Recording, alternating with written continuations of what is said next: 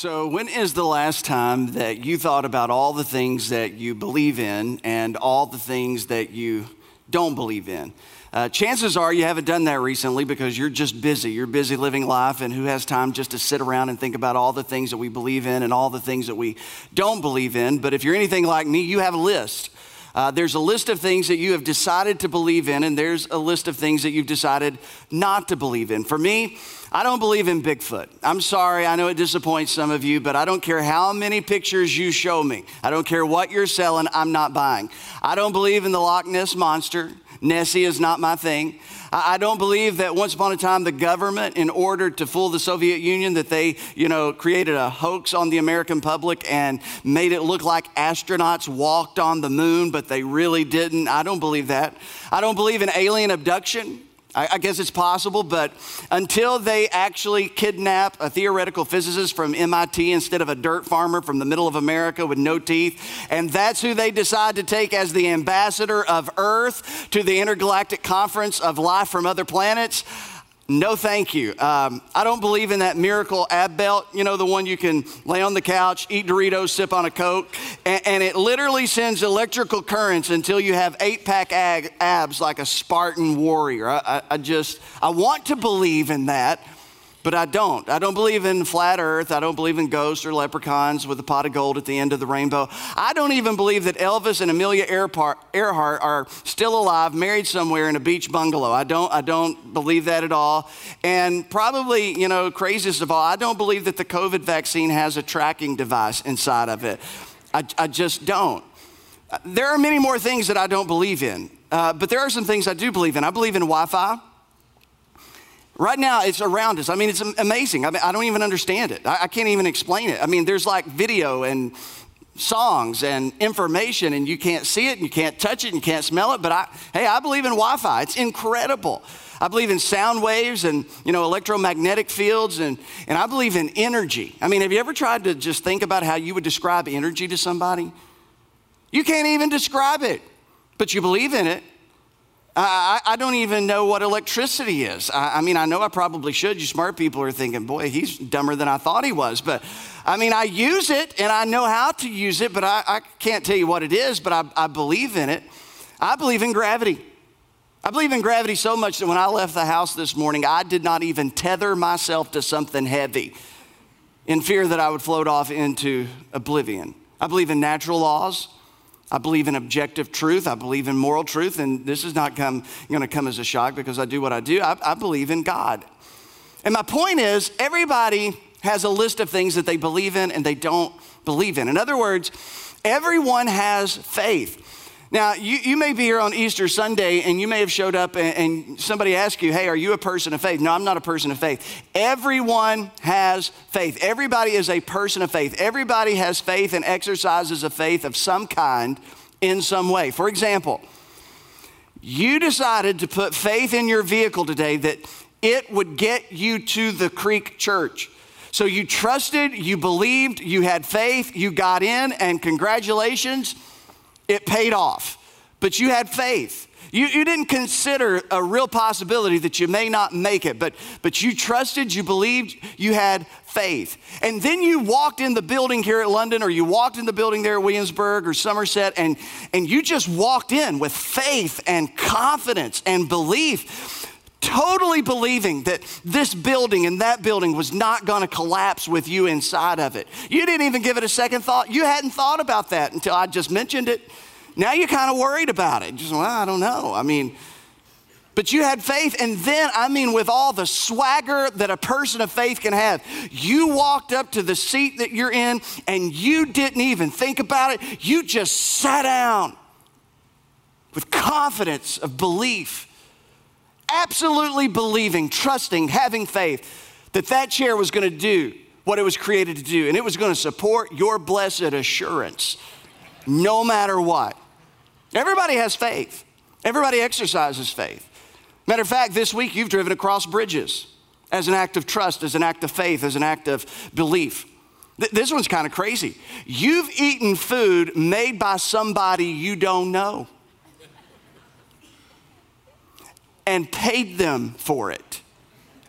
Now, if somebody would have come to your house this week knocked on your door and you opened the door and found a complete stranger and said, Hey, I made your family dinner tonight. you say thank you, you close the door, and you put it in the trash. But you do that all the time and you pay for it. You, you, you washed your hair this week, hopefully, with shampoo. And, and you can't even you can't even pronounce the ingredients and you trusted and believed and had faith that it was going to do what it was supposed to do without causing your hair to fall out or without causing any kind of sickness to you. You took medication this week and you had no idea who made it or where it was made or who oversaw the process. Everybody has faith. So, here on Easter weekend, here on Easter Sunday, what a great time to ask this question What does it mean to have faith in God? If everybody has faith and we're exercising faith, trust, and belief all the time, what does it mean to have faith in God? Does it merely mean that we believe that God exists? So if a person believes that God is or God exists, they can say, Hey, I've got faith in God, or is there more to it than that? Is, is there a list of things that we have to be able to check off in order to say, Okay, now I have faith in God? And to take it a bit further, what do Christians mean when Christians talk about faith in Christ? Or, you know, when the preacher says, Do you believe in Jesus? You know, that person came to work one time and, you know, they said, I've been thinking about this. Let's go have coffee. And then, you know, it was kind of awkward. They said, Do you believe in Jesus? And it's like, I don't, I'm not even sure if I know what that means. You know, so what does it mean to have faith in Christ? What does it mean to believe in Jesus? You know, what, what does it mean to trust Jesus? Or what, what do they mean by the Christian faith? And is the Christian faith different than a non Christian's faith? Well, the Bible has a lot to say about faith, and the man who wrote almost half of the New Testament, a guy by the name of the Apostle Paul, who hated Christians, hated Jesus until he became a follower of Jesus, he said this in Ephesians chapter 2 at verse 8. He said, By grace, by God's grace, we have been saved. And then he adds this part through faith. He says, We are saved by grace through faith. And I don't know about you, but but that feels important. If we are saved, saved from sin, saved from self, saved from hell, saved from whatever it is that we're saved from, if we're saved, if we're rescued, if it's through faith, that, that feels important. But Paul didn't make it up on his own, he got it from Jesus. And Jesus in John chapter 11, he said, I am the resurrection and I am the life. And the one who believes in me or trusts in me or has faith in me, he will live she will live. And that's pretty good. That's good news in itself. But then he took it a step further and he said, They will live even though they shall die. So Jesus said that belief and faith and trust in him in some way assures us, guarantees us of life after death. That in some way we receive eternal life by belief or faith or trust. John, who was an apostle of Jesus, who was a fisherman, who wrote the first, second, and third books of John, who wrote the book of the Revelation, and then wrote the fourth biography of Jesus called the Gospel of John.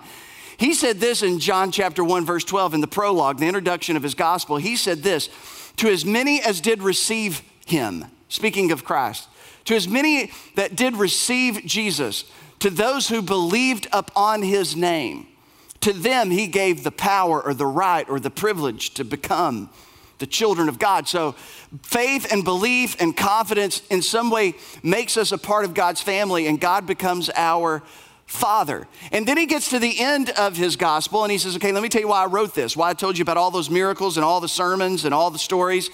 He said, These things have I written to you that you might believe, and that by believing you may have life in his name.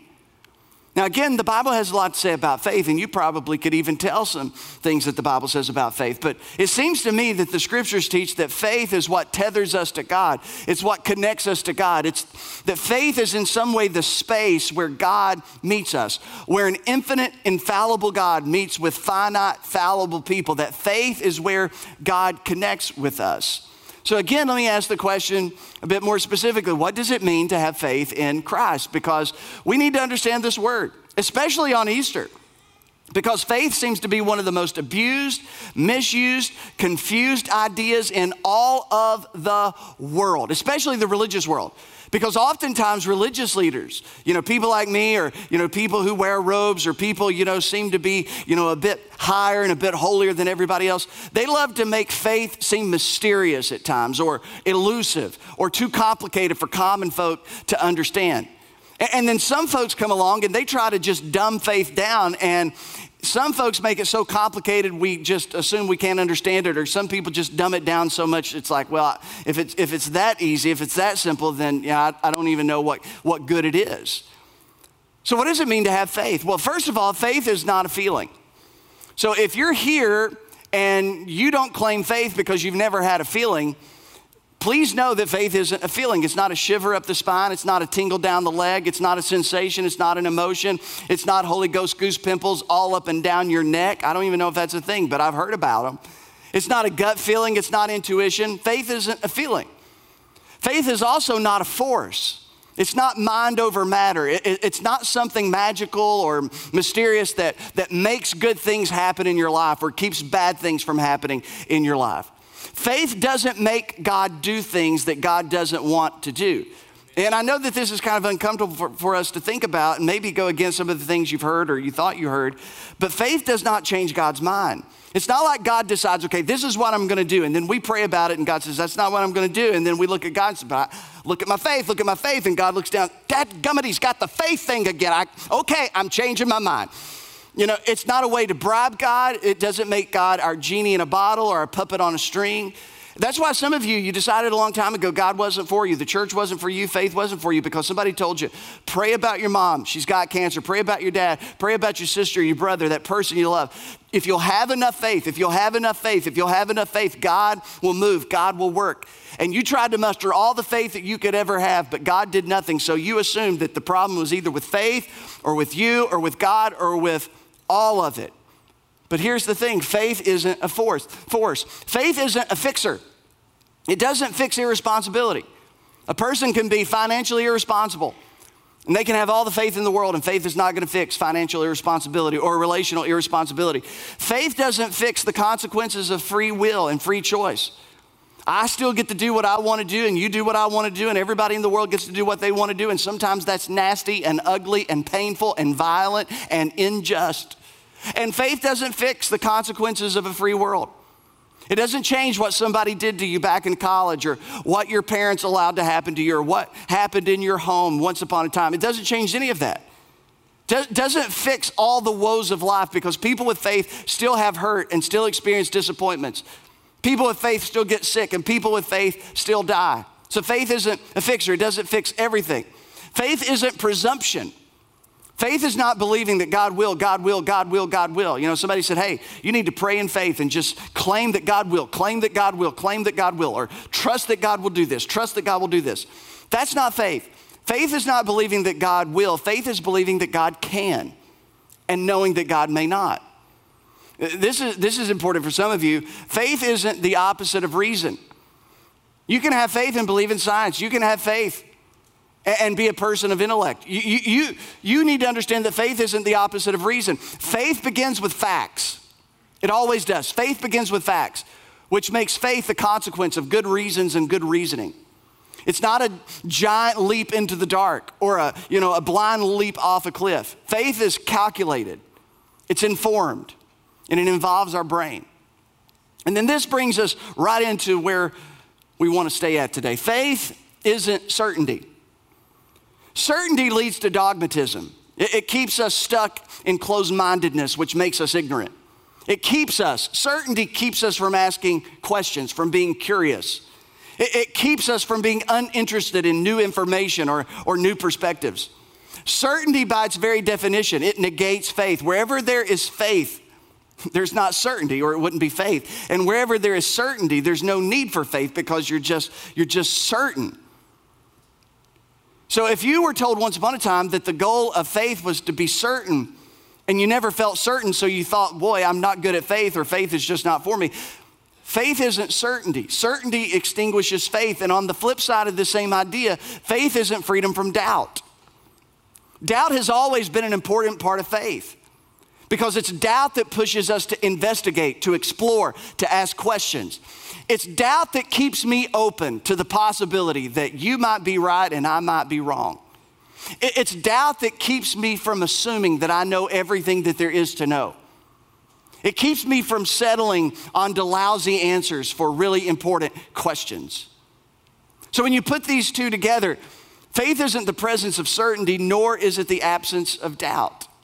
So, with that foundation, I want to introduce us to a man today who is willing to do and who was willing to do what very few of us will ever be willing to do because of how extraordinarily unsettling and uncomfortable it is. I want to introduce you to a man who questioned, who was willing to doubt his most closely held beliefs and convictions. The beliefs and convictions that were fundamental to who he was and how he saw the world. A man who was open to the possibility that he might be wrong. A man who was so humble and confident that he questioned the very belief system that he attached his identity to. That he questioned the very religious system that, that he loved and that he had even personally profited from. A man who remained open to truth, perhaps new truth, inconvenient truth, unpopular truth a man who is willing to ask and entertain life's most, most perplexing question What if I'm wrong? What if I'm wrong about my beliefs? What if I'm wrong about my convictions? Now, if you're a Christian, if you're a Jesus follower, don't ever be afraid of this question. Because as a Jesus follower, we believe that Jesus was the embodiment of the truth. He said, I am the life, I am the truth, I am the way. He, he said all of those things, but we don't have to be afraid of the truth because we believe that God is truth. And we believe that wherever we follow truth, we follow in the direction that leads us closer to God. So don't ever be afraid of asking the question, What if I'm wrong? This is the only way that you can grow in the knowledge of Jesus. You know, Peter said, Grow in the grace and the knowledge of the truth. And the only way that you can continue to gather new information is to always continue to ask the question, What if I'm wrong? What if I'm not seeing this right? But if you're here today, and this is, this is who I really want to speak to. If you're here today and once upon a time you decided, I don't believe in God, I don't have faith in God, I don't have faith in Christ. I don't believe all of that stuff. I, I don't believe in Easter. I don't have faith in the whole Easter story. I, I'm just, I checked out on that a long time ago. I want to dare you. I want to challenge you. I want to encourage you to not be afraid and not be too proud and not be so certain that you're not willing to ask the question, What if I'm wrong? What if I'm wrong about all of that? What if I'm wrong about God? What if I'm wrong about Jesus? What if I'm wrong about Easter and an empty tomb and what that means? What if I'm wrong? I want you to take your cue from a man by the name of Nicodemus, where John says, Now, there was a man who was a Pharisee named Nicodemus. He was a member of the Jewish ruling council. Now, if you need a, a, quick refresher about Pharisees, Pharisees by and large, they hated Jesus. They didn't like Jesus at all. They saw him as a threat because he upended almost all of their traditions. He healed on the Sabbath. He touched lepers when he wasn't supposed to. He hung out with sinners. Everybody that the Pharisees said was unholy, unwelcome, unclean, unloved. That's who Jesus showed up and sided with, and he became a friend of sinners. And so when they looked at Jesus, they just couldn't stand Jesus. He was he seemed to be for everything they were against, and he was against everything they were for, and, and they just they didn't like him. And almost all of the Pharisees were certain about Jesus. They had no doubts at all about Jesus. They had decided that Jesus was public enemy number one that Jesus was maybe full of the devil, that Jesus was crazy or some type of lunatic, but they'd made up their mind. They were certain. They had no doubts about Jesus. Most had made up their mind. Most of them were certain. But there was a small group of Pharisees, a small group of Pharisees that had remained open, that had remained curious. A small group of Pharisees that had been watching Jesus from afar and they had questions. When Jesus was threatening to most of the Pharisees, to them, this small group of Pharisees, he was intriguing because they wondered if they could be wrong about Jesus. They wondered if Jesus might be who he claimed to be. So they were not so certain that they stopped asking questions. They were not so certain that they stopped investigating or exploring or pursuing. And so this small group of Pharisees, they decided that, hey, we need to ask some questions of Jesus So we're going to elect Nicodemus to be our spokesman. So we're going to send Nicodemus and we're going to send him to go talk to Jesus. He was a Pharisee, he, he was a member of the Supreme Court, the, San, the Sanhedrin. So when you think about Nicodemus, think power, think influence, uh, think Supreme Court justice. Uh, think a man who is the who's who of his day. He has climbed through the ranks and he is part of the elite of the elite. The Sanhedrin, which was the 70 most powerful people in all of Israel. He's a scholar, he's a politician, he's respected, he's revered. And he's elected by this small group of people who's curious about Jesus to go ask the most important question of all Who is this Jesus? And by the way, this is the most important question any of us will ever ask or try to answer. This is the most important question that you will ever explore that you will ever pursue, be curious about, investigate. They wanted to know who is this Jesus? And it said that he, Nicodemus, he came to Jesus at night now, a lot has been made of the fact that he came at night. You know, was he ashamed? Was he afraid of being seen with Jesus? And, and, that's possible, but it's also possible that, you know, in that day it was customary to have very deep theological discussions late at night. And, and this is a giant of an intellect, Nicodemus, and he's talking to Jesus. And so their conversation's a bit heady. And so maybe they just wanted some privacy away from a large group of people. Or maybe Jesus was just busy. You know, Jesus, when can I get in to see you? Well, I, you know, I've got a leper coming by at seven. I got a blind man at 9:30. I got to feed a few thousand people at noon.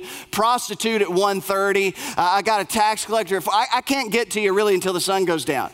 Okay, well, put me down and I'll be there. So it says he came to Jesus at night and said, Rabbi, we know. This is a statement of faith. This is a statement of belief or confidence. We know that you are a teacher who has come from God. Now, this was the boundary of their belief, this was the extent of their faith. We know that you are a teacher sent from God. So, how did they know? Because faith begins with facts. For no one could perform the signs that you are doing unless God was with him. So, Jesus, let, let me just tell you where I'm at. Here, here's how much belief I've got right now. I'm convinced, and a small group of my friends, we're convinced that you are a teacher sent from God. And the reason that we do that, the reason that we believe that is because of the signs, your miracles. Your miracles are more than just miracles. It's more than just helping a blind man or a leper or, or somebody. But these miracles, they're actually signs that are pointing in a direction. And so we, we are following the evidence, we are following the signs, and we are walking in the directions that the signs are pointing. And let me tell you how far we've come. We are convinced that you are a teacher sent from God. So there he is. He's curious, he's exploring, he's investigating. He says, We have questions. Not me, but we have questions. They believe that Jesus is from God. But what Nicodemus is not saying, what Nicodemus has not spoken, is that in the back of his mind, he's wondering if Jesus might also be, just possibly, maybe, the long awaited Jewish Messiah. They're curious. They're considering the possibility that he might just be. When all of their friends have made up their mind, they remain open. They're asking the question what if we are wrong? And so they believe that Jesus is from God, but they're not sure of his relationship to God. And so, you know, Nicodemus has obviously read Dale Carnegie's How to Win Friends and Influence People because he's, he's greasing the wheels and he's trying to ease into this conversation because he's got questions, big questions. And so his heart's racing. You know, when you talk about these types of things, people get real emotional, people get upset real easy. So he's not real sure how this is going to go. And so he takes a deep breath, he gets ready to open his mouth to ask the question that he came there to ask. And before he could get out words, it said, Jesus replied, Very truly I tell you, no one can see the kingdom of God unless they are born again. And Nicodemus is like, Darn you, Jesus. There you go again answering somebody's question before they have an opportunity to ask their question. Now, the question that Nicodemus really wanted to ask is the question that every human being has been asking. It's the question that you've asked. It's the question that once upon a time you were curious about. It's the question that the Pharisees were asking deep in their heart, the Sadducees were asking deep in their heart, the common men and women of the day were asking in their heart. It was the question that every religion on planet Earth is attempting to answer. And the question in Nicodemus's mind that he never got out was how can I know that me and God are okay? How can I know that me and God are good? How can I know that God likes me? How can I know that God loves me? Uh, how can I know that when I die, it's going to go well for me after death? How can I know that God accepts me? Uh, Nicodemus could say, Jesus, I'm a religious man and I'm a religious architect in my day, and I know that religion sometimes it leaves people out there hanging by a thread, and, religious systems don't always give us confidence, and sometimes in religious systems we never know exactly where we stand at with God. But Jesus, I, I really have come here to ask, how do we know? How can we know that we are loved and forgiven by God? And, and Jesus, he, he knew what was in his heart, and Jesus said, Nicodemus, if you're going to know the things that you want to know, that you're loved, you're forgiven, that you're accepted, that God is for you and God is with you, you have to be born again. And in this moment, Jesus pulls out from Nicodemus everything he's ever stood on and stood for. He says, Nicodemus, if you're going to understand these things, if you're going to be able to know these things, you've got to be reborn. It's like you got to go back and start over. You, you got to go back and have a new beginning. Something has got to change. You've got to change. There's got to be something that happens in your life, and it's like starting over. Nicodemus, the best way I know how to tell you is that you've got to be born again. Now, here's why this could have been a bit offensive for Nicodemus because he was part of a religious system that was built around the idea that he was in, and basically everybody else was out. And now Jesus is saying, Nicodemus, before you can ever know that you're in, before you can ever know that God loves you, that it's going to go well for you after you die, you must be born again. And so Nicodemus, he's perplexed, he's a bit bothered. And so he's got a question. He says, Well, how? How can someone be born when they're old? And, and he's not speaking literally, he's joining Jesus in the metaphor. He's not confused. So here's what Nicodemus is saying Jesus, in other words, how can I go back and change at this point? How can I change my beliefs at this stage of my life? After I've lived all of my years saying, I believe this, after I've spent all of my years saying, this is who I am and this is what I believe, I've posted on social media, I've had big conversations with my family. How can I walk that back? How can I turn my back on my friends and family who have shared beliefs like I do? How can I shift directions at this point? How can I possibly start over? How can I reverse course? Because I've been very vocal about what I believe and where I'm at.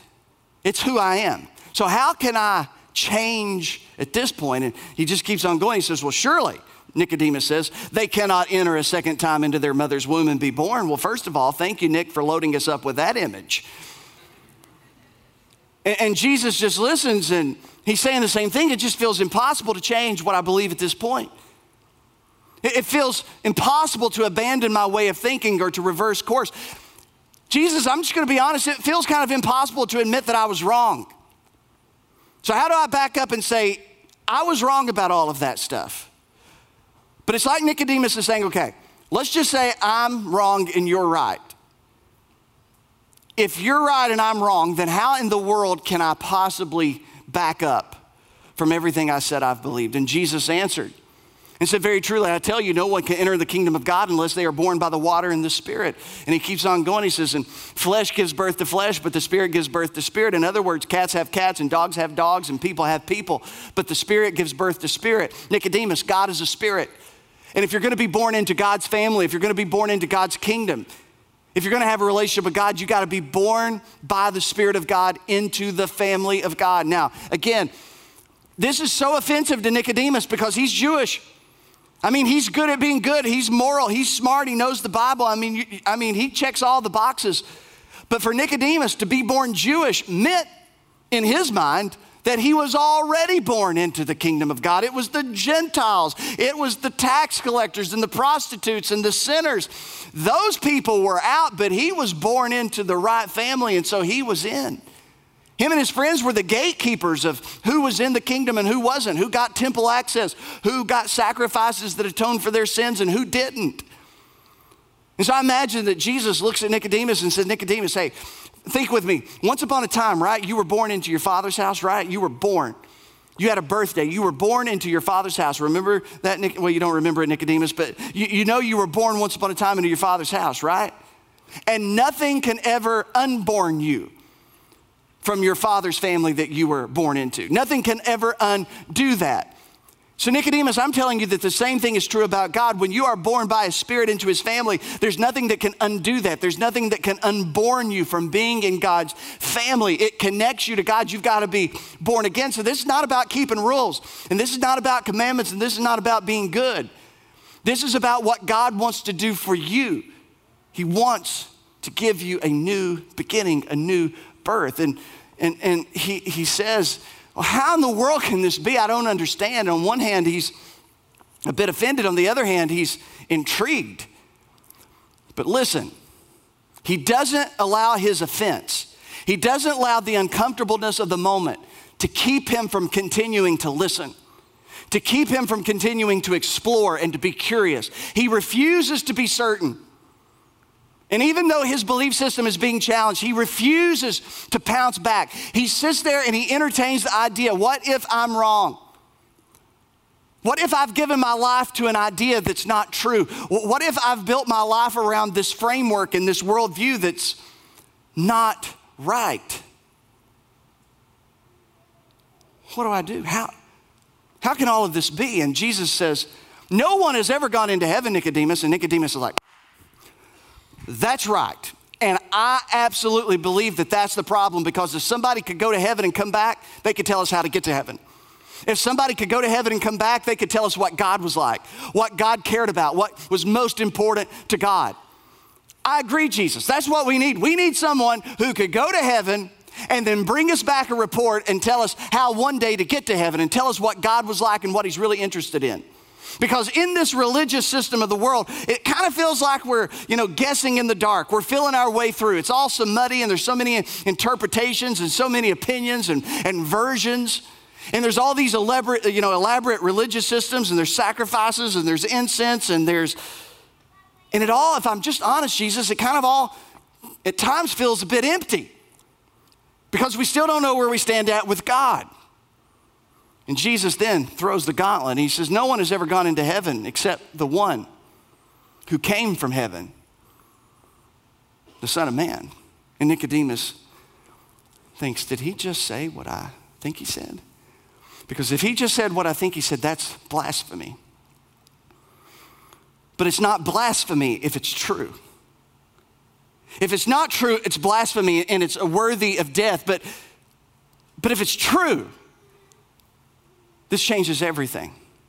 And his mind's running in a thousand directions, and, and, and, he's trying to figure out where to go next in this conversation. And Jesus just keeps on plowing through, and Jesus says, Okay, just as Moses lifted up the snake in the wilderness. It's like, what? Nicodemus, you remember that story in the Old Testament? Of course he did. He had it memorized. He was a Pharisee, he was a scholar of the Old Testament text. He said, Do you remember that story in Numbers 21? Where the Israelites left Egypt. They'd been slaves, they left Egypt, they're on their way to the promised land. And so, you know, a few hundred thousand of them decided they were going to camp out one night and they picked a bad place because there was a lot of venomous snakes there. And all of a sudden, children started getting bit and women and men started getting bit. And it was a pandemic of sickness and there was no help and there was no hope. And people were on the verge of death and some did die. And all of a sudden, when the desperation reached a fevered pitch, God told Moses to do the strangest thing. Nicodemus, you remember that story? And he's like, I remember that story. You remember how God told Moses to make a, a replica of a snake made out of bronze? And then to put that bronze snake high up on a pole and lift it up, and to tell the nation of Israel, if you will look to this serpent, you will be healed and you will live. If you will look up in faith, if you will look up believing, you will live and not die. And that's exactly what happened. And Nicodemus, I remember that story. I remember that story. And Jesus keeps on going and says, just as Moses lifted up the snake in the wilderness, so the Son of Man must be lifted up. And, and Nicodemus, what do you mean lifted up? And if you're the Son of Man, what does that mean? And Jesus just keeps on going. He says that everyone, not just you, Nicodemus, but everyone, anyone who believes, everybody say believes. One more time believes, not behaves. That's what Nicodemus would have thought. Jesus, you mean everyone who behaves, right? Everybody who's good enough, everybody who's moral enough, everybody who votes Republican, everybody who votes Democrat, everybody, you, know, you, you mean good enough, right? You mean behaves. No, everyone who believes may have eternal life in him, the one who is lifted up. And then he gets to that part that we've all heard. For God so loved the world, Nicodemus, that he gave his one and only Son, that whoever, anybody who believes, not behaves, but believes in his name, shall not perish but have eternal life. And this was Jesus' very delicate way of telling Nicodemus Nicodemus, you've been all wrong about God for all these years. You thought God was a record keeper, you thought God was a scorekeeper, and you thought that God was up there every day when you woke up and He was writing down every little thing. And on the days where you got more right than you got wrong, God said, You're in. And then on the days where you got more wrong than you got right, God said, You're out. And then on the days where you got a lot of things wrong, God says, I'm done with you. But then if you really tried hard for a few days and you really, really, really did good, God says, Okay, I'm letting you back in. And you've lived all of your life with the uncertainty of how does God feel about me and where am I at with God? And so you'd fall off the wagon, then you'd get on the wagon and you'd stay there as long as you could and you just try to, you know, white knuckle it out. And he says, You've been wrong about that all, all, all the time. Because God sent his son into the world not to condemn the world, but to save it. And then the meeting's over. And Nicodemus goes back to his friends and he tells them about the conversation. And they keep it between themselves. And Jesus' popularity continues to soar. More time passes. Jesus heals a Roman's official uh, son, and that caused some controversy because why in the world would Jesus heal an oppressor's son? He, he fed 5,000 people, and there were rumors that he had walked on water, and everybody's just talking about Jesus, and his popularity is at an all time high. And the religious leaders, they all get together and they call an emergency meeting. And, and Nicodemus and some of his friends, they're there, and they don't really know what this meeting's about. And, and the religious leaders, they get up and they said, Listen, this has gone far enough. We got to stop this man. He, we've got to stop this man before he ends us. So they sent some guards to go arrest Jesus. They said, We want you to bring Jesus back here and we're going to try him and we're going to end this today. The soldiers went away. A few hours later, they came back, no Jesus. They asked the soldiers, Where in the world is Jesus? They said, oh, We showed up and he was teaching and we started listening. And I'm just telling you, no man's ever spoke like this man. And after listening to him talk about God and listening to him, we just couldn't arrest him. And, and the religious leaders, the power brokers, they went crazy and they said, Have you been deceived by this man as well? You're like the dilettantes. You're like the mobs. You're like these brainless people following this Nazarene around. These are cursed people. Do you see any of us Pharisees believing in Jesus? And Nicodemus is over there. His friends, they're looking at each other. You've not seen us believe in him, so I want you to go. Let's end this. And so there was a discussion, and then Nicodemus, it says, spoke up. Nicodemus, who had gone to Jesus earlier and who was one of their own number, asked, Does our law condemn a man without first hearing him to find out what he has been doing? Should we be so certain? Maybe we should be curious. Maybe we should keep asking questions. And they replied, Are you from Galilee too? Look into it and you'll find that a prophet does not come out of Galilee. And it was kind of a slur. And then they decided, We can't settle this today. And then it says, Then they all went home. And Nicodemus and his friends look at each other without saying a word. And they walk away wondering what's going to happen next. And the story of Jesus just keeps going. Nicodemus and his friends and all the other religious leaders, they continued to follow Jesus at a distance to see what he was up to. And one day they had followed him to the southern steps of the Temple Mount.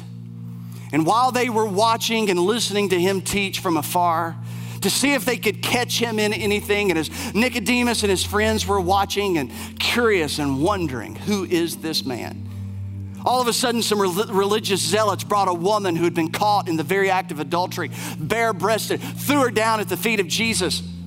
A group, a mob there, had stones and they looked at Jesus and said, The law of Moses said this woman must be stoned for her adultery. What do you say, Jesus? And Jesus said, I say that those of you without sin should cast the first stone. And they all walked away. And then Jesus looks at the woman and says, Neither do I condemn thee, woman. Go and sin no more. And I imagine that she put herself back together, and as she looked at Jesus and as he looked at her, because no man had ever looked at her with such compassion and love and respect as what Jesus had, she begins to run away and down those southern steps, and maybe, just maybe, Nicodemus or one of his friends, they, they said, Ma'am, what did he say to you? He told me that he didn't condemn me to go and sin no more. And Nicodemus looks at his friends and they think to themselves, Who would say such a thing? Who is this man? They watched him from afar when he healed a man born blind and the, the feeding frenzy that ensued. And because of it, there was a whole trial and it was crazy. And then they were there outside the funeral of his best friend Lazarus. It had been four days since he died, and they were there in the crowd when Jesus walked up to the tomb and said, Lazarus, come forth. And he raised him from the dead in front of them all. And Nicodemus and his friends, they look at each other and they're wondering could he be? Might he be who he claims to be? But the others, in their certainty, said, if we don't stop him now, he will destroy our temple and our nation. So they called a meeting. And at that meeting, they hired witnesses to lie about Jesus. And Nicodemus and his friends, they want to speak up, but, but they can't or they won't. And the religious leaders announced that they've hired a traitor. They've got somebody on the inside. His name is Judas, and he's agreed to hand Jesus over. And he's told them that Thursday night Jesus is going to be in the garden. So they sent Roman soldiers and temple soldiers with swords and torches. And they went there at night and they arrested Jesus and they drug him to the palace of Caiaphas, the high priest, the religious power broker, and to Annas, his father in law. And they blindfolded him and they beat him and they punched him and they mocked him. The next day, they sent him over to Pilate because they didn't have the power to do what they wanted to do, which was to put this man to death. But Pilate, he was their man. And so they sent him to Pilate, and Pilate said, I, have talked to the guy, but I find nothing wrong with this guy. He's a just man, but because you people, you're so set on something and happening to this guy, Pilate decided, I'll have him flogged. I'll have him whipped 39 times with a leather thong of metal and bone and glass. I'll have him beat within an inch of his life. I'll have his back filleted open. And then that'll be enough to satisfy them. So he had Jesus flogged and he brought Jesus front and center. And before Pilate could get very far, someone in the crowd started yelling, Crucify him! Crucify him! And Nicodemus and his friends, they're out there in the temple, the temple yard, and they're thinking to themselves, what? What are you talking about? Crucify? How could you even think such a thing? And Pilate says, I wash my hands of this man. Fine, crucify him. And they drag Jesus with the crossbeam on his back through the streets of Jerusalem to the place of the skull, Golgotha, Mount Calvary. And as the mob was following, Nicodemus and his friends, they're back in the back and they're kind of getting swept along and they're trying to look and they see blood and they hear cries and they hear cheers and, and, and they're brokenhearted and they're, they're just disgusted and they're full of anxiety. They wonder how in the world, how in the world somebody's got to do something. Why didn't we stop this? And they take Jesus to Golgotha and they drive a nail in one wrist and a nail in the other and a nail through his feet and they hoist him up on the cross and they lift him up and put it into his place. And as Nicodemus, I imagine, as he's getting there, and as he begins to cross up over the line where he can see above the crowd, as he crawls, as he walks up the hill, all of a sudden he looks up and he sees Jesus with a thief on his left and a thief on his right. And he sees him bloody and beaten and bruised, and he wonders, oh my God, how did this happen? I don't believe this. This man did nothing wrong. This man didn't deserve any of this. This is a result of power politics. This is a result of the love of money. Why didn't we do something?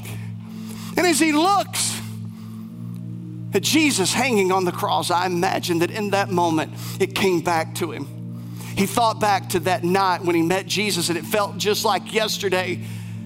And it was almost like he could still, hear Jesus say it, and it clicked. He remembered that Jesus said, Just as Moses lifted up the snake in the wilderness, so the Son of Man must be lifted up. And it dawns on him.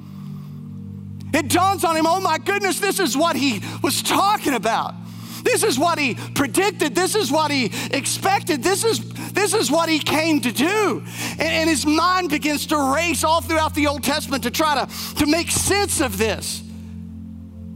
And all of a sudden, he thinks of that obscure passage in Isaiah 53 that they never knew what to do with anyway. And he thought of the words of the prophet where it says, Surely he has took up our pain.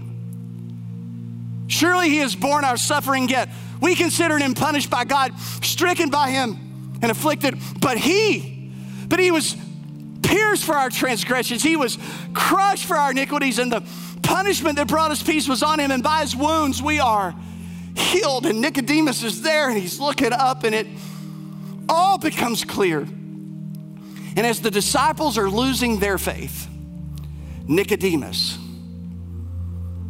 is finding his. Jesus died. His disciples scattered.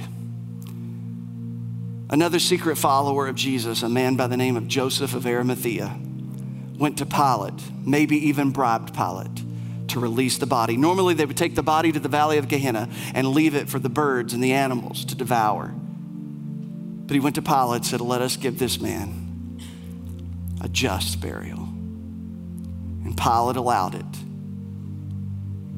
And John says that Joseph was accompanied by Nicodemus.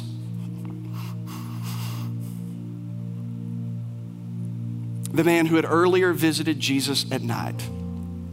Nicodemus brought a mixture of myrrh and aloes, about 75 pounds, at the place where Jesus was crucified, and there was a garden, and in the garden, a new tomb in which no one had ever been laid. A typical Jew- Jewish burial required one pound. Nicodemus brought 75. Scholars say that it cost, in today's money, 200 to $250,000. Nicodemus had decided to give Jesus the burial of a king. And he publicly identified his life. He took a risk. He risked his standing his status, his power, his influence. And he and Joseph of Arimathea took the body of Jesus and wrapped it and put it in a tomb and made sure the stone was placed in front of the door. And that was on Friday. But very early, on the first day of the week, as women went to the tomb, they found the stone had been rolled away and an angel appeared to them and said, Why do you look for the living among the dead? He is not here, he has risen. And the women told the disciples. They became eyewitnesses of the resurrected Jesus and they told the world. And the world has never been the same. And I don't know this to be true, but I imagine that when word got back to Nicodemus, Nicodemus, you're not going to believe it. Nicodemus, you're not going to believe it. The women went to the tomb and they said the stone was rolled away and Jesus had been raised, and now his disciples are saying that they, they are seeing him alive. And I imagine that Nicodemus might have chuckled and said, Of course he is. Of course he is. Let's bow our heads and let's close our eyes. Father, speak to us in this moment, would you? As only you can. Our heads are bowed, our eyes are closed, and if you're here in London or Williamsburg or Somerset, I, if you're here and you're open, you're curious, you've had questions, and maybe once upon a time you had decided that you were finished with faith. You, Jesus was not for you, but somewhere during today, you felt something welling up on the inside that something was coming to life. That faith seemed to be springing up. Jesus said that for God so loved the world that he gave his son that whoever believes, Paul said, by grace through faith we are saved. I want to give you an opportunity to pray a simple prayer. You don't have to pray it out loud. You can whisper it in your heart to say, Heavenly Father, right now, the best way I know how, I confess that I believe that Jesus died for my sins. He was buried and he was raised so that I could be born again into the family and the kingdom of God. To know that I know that I know that you love me, that you're for me, you're not angry with me, but you are my Father. In Jesus' name, our heads are bowed, our eyes are closed. I just want to give you an opportunity in all of our campuses. If you pray that prayer and you meant it, I'm not going to ask you to do anything else, but just, just a moment. If you prayed and meant that prayer, I want you to slip up a hand. Just say, Trevor, I prayed that and I meant it. There's a hand, there's a hand, there's a hand, there's another hand, there's another hand, and another hand, and another hand, and another hand, and another hand. Anybody else, you just slip up a hand and say, I prayed that, I meant it, I see you back in the back. There's another, I see you. At our campuses, our campus pastors are watching right now. Just slip up a hand. There's another. Anybody else, you just slip it up. Say, Today, I placed my faith in Jesus. I prayed that prayer and I meant it with all of my heart. You just slip it up. There's another. Anybody else, a moment longer? Father, I pray that those who have taken a step, I pray that they will let somebody know today Thank you that you said, whoever believes. Thank you for those who just received eternal life. Thank you for those who place their faith in Jesus. And the rest of us will put our hands together for those who decided to trust Christ